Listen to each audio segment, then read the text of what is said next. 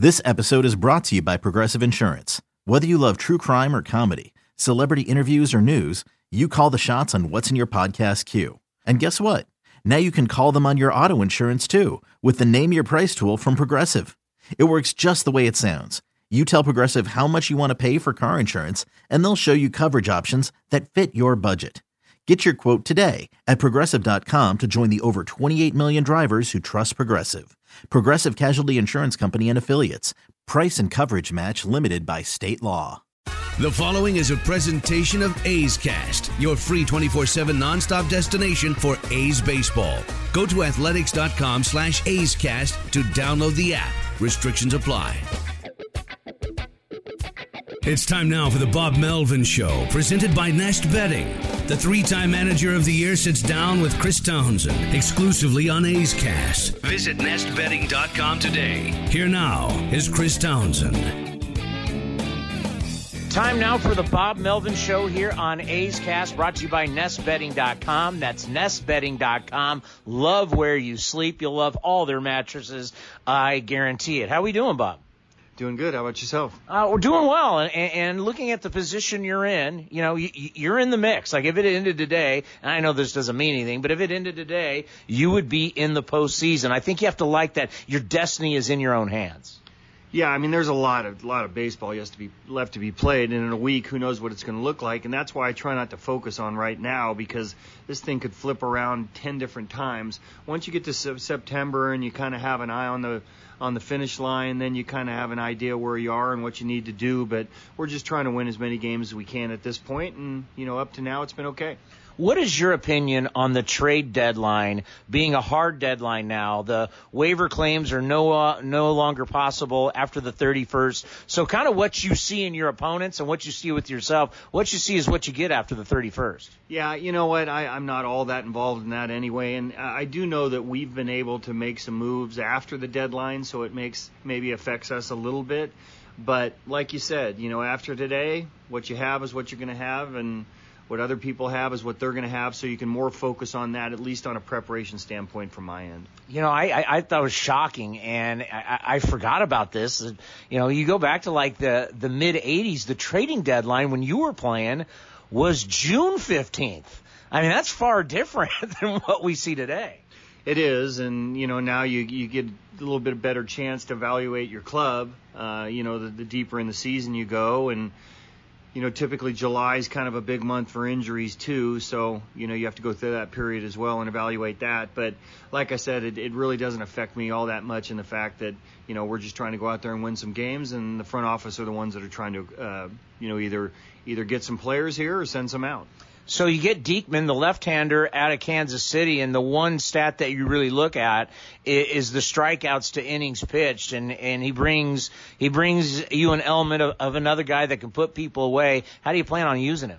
He's he'll be our late lefty, and and he's got a history of going through righties too. So he's not just a situational lefty, like you said. He he creates a lot of strikeouts, and and we've had to face him in the past. And you know when he was with Texas, he was their eighth inning guy, and whether it was three righties, three lefties, or a combination, uh, that was his inning. So uh, I'm not sure it's going to be that succinct. You know, we still have some guys depending on who's available and depending on matchups that we use a little bit differently, but he's definitely our late lefty how big is it to have a left-handed pitcher that can get righties out? It's big because you know nowadays with you know either teams pinch hitting and or you know setting their lineups up where you have to go through some righties to get to maybe the most significant lefties, uh, it, it makes a big difference. And and when he can strike guys out and he can miss bats, it means it means he's got some power and, and guys aren't getting a good look at him. Blake Treinen to look pretty good in his last outing. Do you think you're starting to get, you know, what you saw last year out of him right now? I do. You know, I think it was that was a big, big one for him, and that it was a close game, and um, you know, he had a, a really clean inning, and we saw so many clean innings last year. He had some swings and misses, which we saw a lot of last year. So I think uh, in this incremental progress to where we have him right now, I think that was his best outing. I know he feels good about it. What do you think your bullpen will look like if you get everybody on track with so many power arms? It's got a chance to be really good. You know, we just – you know, you look at the results last year that were historic. You know, we didn't give up a lead after the seventh inning until like the last two weeks of the season, and this year it's been anything but. So, you know, we've kind of you know, take turns, you know, having rough periods and when you have what 20 blown saves or whatever it was that we have right now, it's it's completely different than than last year. So you just kind of have to fight through it, constantly try to kind of re, reconfigure the bullpen and get the best results at that particular time. And uh, it's nice to have uh, Mr. Diekman here. So Khris Davis gets the winning RBI as they walk in the winning run. And I know for Khris, you'd like to see a grand slam or you'd like to see a double off the wall. But just from a confidence standpoint, what do you think that does for him where he does come through and wins the game? Yeah, at that point in time, I didn't care what it took. It could have been a pass ball to win the game, and I've been happy with that. So it was a good at bat. You know, he, he didn't try to go out of the zone. He didn't get too anxious. He's actually hit a walk off or at least a, a go ahead homer against um, that particular pitcher last year over there. Um, but I, I was impressed by the fact that he wasn't trying to do too much because when you're struggling some, sometimes you want to be that guy and you want to do it early in the count and you want to drive a ball. That's not what it took. You know, it took either uh, you know a single or, or a walk, and he was patient enough to draw the walk. You know, I think about the two Texas teams normally because I say they shouldn't be in the division. If you got to fly three or more hours to a place and to a different time zone, you shouldn't be in the same division. But it is what it is, and we know that there's a good rivalry right now between the Athletics and the Astros because you've been the two best teams for a while now. Now there's a little something with the Texas Rangers. Talk about the sparks uh, that we've seen at their ballpark and now here. Yeah, I mean it makes for for some good theater. I mean I I don't know that it, it ramps up the rivalry. Whenever you play a team 19 times, you're always going to have some issues at some point in time.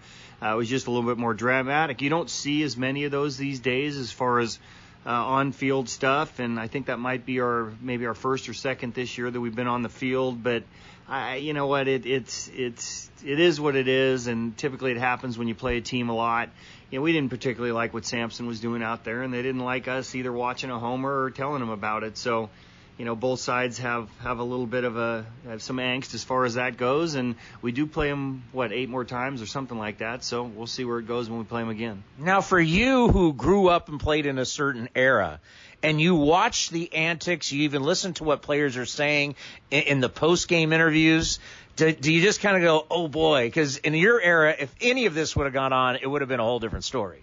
Yeah, it gets t- it used to get taken care of real quickly. If someone watched a homer, he got hit the next time up, or the next guy got hit. So it happened pretty quickly, and that usually ended things when you let uh, the players police it. Uh, typically, there's a little bit of a shorter duration. Now the umpires are put in a bad spot, and that you know, do you, you issue a warning? Does the other team did the other team have a fair chance to maybe retaliate? So it puts the umpires in a tough spot. You know, it's it's different now. Old school and new school. That line of old school is being rubbed out. So you know, let the kids play, guys bat flipping and watching stuff. I really don't know where it starts and where it ends these days uh, as far as old school and new school. So it's something that you you kind of have to acclimate to a little bit. I don't think it's going away. I think the fans like to see guys celebrating some home runs and so forth, and it's just a little bit of a different game now. Yeah, and we've looked at in the past as oh, it's a bunch of old school guys, but this confrontation were young pitchers, and Ramon Laureano's 25 years old, so it's young guys who are getting mad at each other, and I just don't know. It's like, do we have to really go out and tell everybody, hey, everything's allowed and you just have to suck it up. And, you know, I, I kind of agree with Madison Bumgarner where he said, hey, listen, if we're going to allow them to show emotion, I should be able to show emotion. It's kind of like we all need to agree in this game that this is going to go on and everybody, you just got to deal with it. No doubt about it. it. If it's, if it happens one way, it needs to be a two way street. So, and you're seeing it now. You're seeing some pitchers, you know, Marcus Stroman, some of these guys who are celebrating a strikeout and shimmying or whatever they're doing right now. Uh, it's not across the board in that fashion. It's it's probably more the hitters because it's a little bit more dramatic when you hit a home run than when you strike somebody out. But I think you probably see the pitchers get involved in this a little bit more and where it goes and where it stops.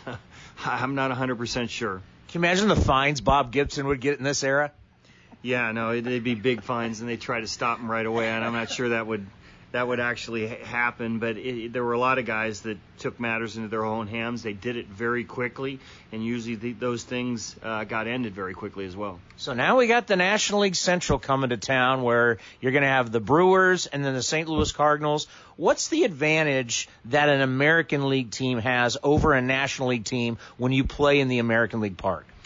Well, the fact that you know usually the National League things teams do things a little bit differently towards towards the bottom of the lineup. Maybe they hit and run a little bit more, and and you know do some safety squeezing and stuff with the pitcher. Now the pitcher's not involved and another hitter's involved in it. Uh, you, usually you don't see the, the amount of pinch hitting other than the pitcher spot, maybe in the eight nine spots. I think uh, with Craig Counsell, who's a good friend of mine, you might see a little bit more pinch hitting, with especially with the righties that they have on the bench right now. So you know we we probably have the advantage in the American League Park in that we do have a DH that that typically is DHing. A little different for them, but I think the biggest advantage is when you play a National League team at their park because they they have a little better understanding of you know how the game plays the National League style, and the pitchers are, are, are prepared to hit all the time. We're just you know a week out, ten days out, trying to get our guys to be able to put a bunt down. Where uh, in the National League game, these guys are a little bit more acclimated to what it takes in the offensive end. You know, Christian Yelich is that kind of guy that I know you get a bunch of data on the opposing team, and uh, I think the data is all going to say he's red hot. What a year he's having it's an incredible year, and he's hitting lefties, he's hitting righties, he's hitting everybody. He's stealing bases, he's hitting homers, he's hitting for high average. It's a pretty special season. So uh, this is a guy that we, we we try to maneuver around. They do have a guy in Yasmani Grandal hitting behind him who's a switch hitter who's having a good year too, but. Uh, usually there's one team, and especially a guy like this that you have your eye on, and, and he's having an absolutely terrific season. So, um, you know, hopefully takes a three game series off and hit some balls hard at somebody, and then he can go beat somebody up along the way. Let's end on this. And speaking of your buddy Craig Counsell, and I think of Matt Williams and getting to know you over the years, your time in Arizona was very special. You uh, obviously you guys won a championship being on that staff.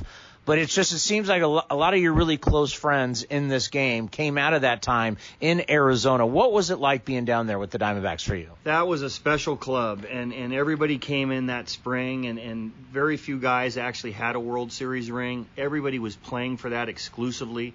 There was no let's see how we get off to a good start and maybe we make the postseason. The goal from the very beginning was to win a World Series and some of my best friends in the game were on that team. You know, Craig Counsell, obviously Matt Williams, uh, Bob Brenly, who was the manager, Luis Gonzalez. I'm still really close with Mark Grace. All these guys remain tight, and when you win a world championship, it means there's a fraternity there that's going to last forever. That you have that big ring on your finger, and it seems like you, you you stay in a little bit more close contact to him. Curt Schilling, Randy Johnson, all these guys.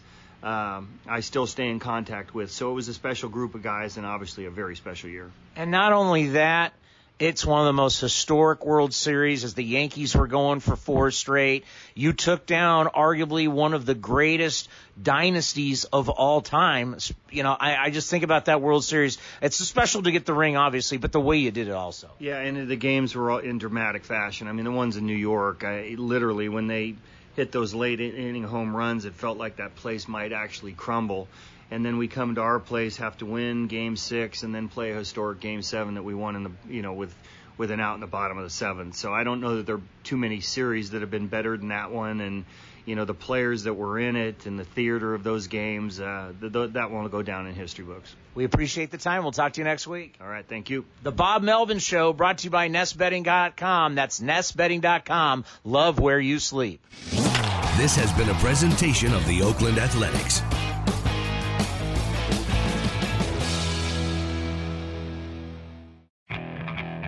Okay, picture this. It's Friday afternoon when a thought hits you. I can waste another weekend doing the same old whatever, or I can conquer it. I can hop into my all new Hyundai Santa Fe and hit the road. Any road. The steeper, the better. Because my all new Santa Fe is available with HTRAC, all wheel drive, so I can hit the trail without a worry in the world. Heck, with three rows and best in class rear cargo space, I can pack the whole family in with all our gear. We've got available dual wireless charging for our phones, so we'll never lose touch with civilization, and we won't lose touch with the primordial power of Mother Earth. So, which is it? Waste the weekend or do something a little more epic? And conquer it in the all new Hyundai Santa Fe. Visit HyundaiUSA.com or call 562 314 4603 for more details. Hyundai. There's joy in every journey.